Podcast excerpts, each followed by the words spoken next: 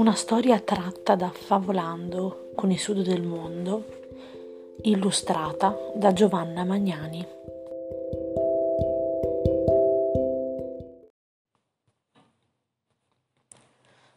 Goccia di luna, una favola per bambini da insegnare ai grandi. Una notte la luna volle sbirciare sulla terra. Con un soffio leggero allontanò la cortina di nubi azzurre che usava come sciarpa e cercò di aguzzare la vista verso il suo pianeta. Com'è bella! pensò guardando tutto quel blu che circondava le terre verdi. E come sono fortunati i terrestri che possono toccare, bere, tuffarsi in quel blu così prezioso. E più guardava e più si incuriosiva. Cercava di vedere come gli abitanti della terra usassero l'acqua, che ai suoi occhi era così magica. Sì, la luna sapeva bene come bastassero poche gocce d'acqua per far vivere cactus nei deserti. Sapeva che tutti gli alberi e le piante, alleati preziosi dell'uomo, ne avevano assoluta necessità per crescere e portare frutto. Sapeva che l'uomo stesso e i suoi cuccioli dovevano berne tanta per godere di buona salute. Doveva essere davvero magica per avere tutti questi poteri. Allora la luna socchiuse le palpebre, cercando di mettere a fuoco, come fa una nonna un po' miope quando legge le favole per i suoi nipotini e con lo stesso impegno e la stessa meraviglia osservò in silenzio gli abitanti della terra. Vide che in una bella piscina si tuffavano e nuotavano tanti bambini.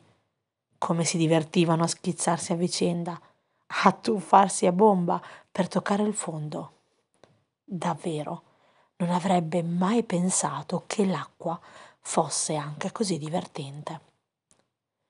Soddisfatta di questa scoperta, continuò le sue osservazioni silenziosa. Ma cosa sono? Sono così piccoli. Guardò meglio. Tanti puntini si muovevano in fila su una strada di sabbia. Non capisco. E di nuovo serrò le palpebre per leggere meglio. E allora capì. Erano altri bambini sembravano più alti per via di strani contenitori che tenevano sulla testa. Procedevano piano, cantando sommessamente. Non per non respirare la terra polverosa che sollevavano camminando a piedi nudi. La luna non capiva. Che gioco è mai questo? Arrivò con lo sguardo all'inizio della fila. Forse lì il gioco? Che delusione. C'era solo una pozza d'acqua, neanche tanto limpida a dire il vero, e i ragazzi, giunti lì vicino, riempivano i secchi, le taniche e tutti quegli strani contenitori che avevano portato sulle loro teste. Ed ora? La luna continuava a non capire. Di nuovo i puntini si allineavano sulla pista sterrata e ritornavano ai villaggi da cui erano partiti. Mm, no, non è affatto divertente, pensò la luna, e impallidì del suo pallore più triste. La luna avrebbe voluto avvertire i ragazzi che aveva visto in piscina. Avrebbe voluto raccontare cosa stava accadendo in quel luogo a loro così lontano. Cercò anche di scendere sulla terra, ma non avendo le mani non riuscì a darsi la spinta necessaria per staccarsi dal cielo. E allora? Allora pianse. Pianse amaramente pianse inutilmente, e proprio come quando un bambino rompe un giocattolo a lui caro. La luna si sentiva impotente di fronte ad un disastro. Mentre piangeva, però, continuava a pensare. Doveva, doveva mandare un messaggio. Manderò le mie lacrime ai bambini. Esse parleranno loro dolcemente. Sono sicura che le ascolteranno. Ho fiducia nei bambini. Così prese un bel respiro soffiò con forza spingendo le lacrime sulla terra. Nessuno le vide in quella notte tersa, ma si posarono sui prati, imperlando i fili d'erba, pronte per la loro dolce missione.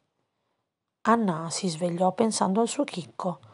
Quel birichino non si era lasciato prendere la sera prima e la mamma, dopo un breve inseguimento, aveva deciso che non gli avrebbe fatto male dormire all'aperto per una notte. Dopotutto era un gatto e si sa, la notte è un po' il regno di quegli animali silenziosi ed eleganti. Anna infilò le ciabatte e senza pensarci due volte corse giù nel prato. Chicco sembrava aspettarla sotto un cespuglio. Le avrebbe teso uno dei suoi soliti agguati. Era il gioco preferito. Anna lo acchiappò maldestramente. Monello, dove sei stato questa notte? Ero in pena per te. Lo apostrofò con dolcezza. Ma Chicco cercò di divincolarsi da quell'abbraccio impacciato e Anna non poté che lasciarlo scappare. Lo guardò nascondersi di nuovo tra le rose. Il gatto sapeva che in quel territorio nessuno avrebbe osato allungare le mani per via delle spine. Ma Anna questa volta si fece coraggio e si avvicinò curiosa al cespuglio. Fu allora che Goccia di Luna si nascose tra i suoi riccioloni castani. Il gatto azzardò un attacco e Anna si ritrasse, richiamata anche dalla mamma. Vieni a vestirti e a fare colazione, lascia perdere quel micio. La bimba bevve il suo latte e mangiò con appetito la ciambella della nonna. Poi andò a lavarsi i denti e a quel punto successe qualcosa di strano. Anna era solita lasciare il rubinetto aperto dall'inizio alla fine e guardare l'acqua scorrere mentre si spazzolava i denti. Ma questa volta no. Dopo aver preparato lo spazzolino, aprì il rubinetto. Ma avvertì un leggero prurito proprio alla radice dei capelli che le si affacciava sulla fronte. Si toccò appena e trovò goccia di luna. Era solo una goccia iridescente di rugiada, ma guardandola trovò normale chiudere subito il rubinetto e pensare ma Chissà perché ho sempre sprecato l'acqua facendola scorrere prima che mi servisse. E si sciacquò la bocca con cura. Questa piccola constatazione la mise di buon umore. Andò a raccontarlo alla sua mamma, suggellando la storia con uno di quei bacioni dolci e un po' distratti che le mamme archiviano uno sull'altro come ricordi preziosi. Anna uscì di nuovo a giocare serena, contenta, perché convinta di aver fatto un piccolo gesto di rispetto per l'acqua. La mamma ripensò tanto a quello che gli aveva detto la bambina e continuò con le sue faccende di cucina. Quando cominciò a pulire l'insalata, proprio come Anna, avvertì un leggero prurito e toccandosi la fronte trovò goccia di luna. Ne rimase affascinata, sembrava davvero una sferetta di vetro dai colori cangianti le parve addirittura che le sorridesse. Poi, con un gesto quasi meccanico, tolse la verdura dalla ciotola e versò l'acqua utilizzata nei vasi di gerani posti sul davanzale. Allora la mamma capì. Anche lei avuto, aveva avuto rispetto dell'acqua. Poco più tardi dal corridoio incrociò lo sguardo della nonna, la quale stava riempiendo la lavatrice. Era piuttosto indispettita perché non c'erano abbastanza panni sporchi da giustificare un lavaggio. Allora le disse: Aspetta. Tra poco arriverà Andrea dal suo giro in bici. Con la sua biancheria e i suoi calzini sarà davvero a pieno carico la lavatrice. La nonna fu contenta. Andò in giardino con Anna nel frattempo allora.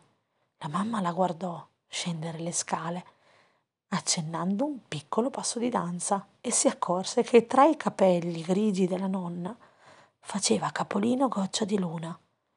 Di lì a poco arrivò papà, papà Andrea, trafelato e soddisfatto dell'impresa cilistica compiuta. Gli piaceva raccontare le strade percorse e le salite intraprese.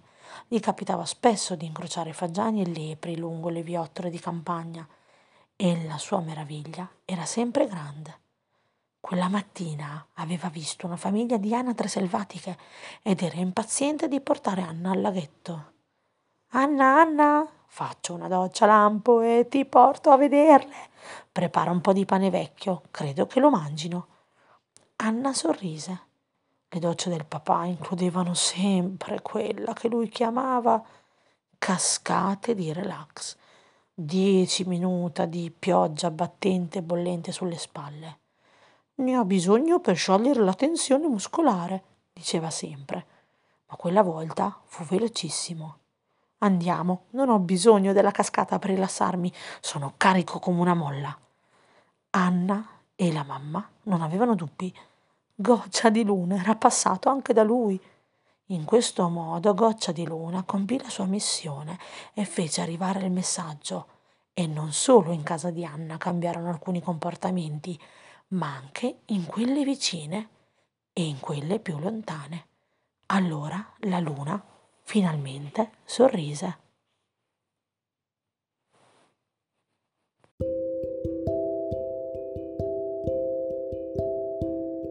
Ma voi lo sapete che l'acqua è un bene prezioso e va rispettata? Noi siamo sicure di sì.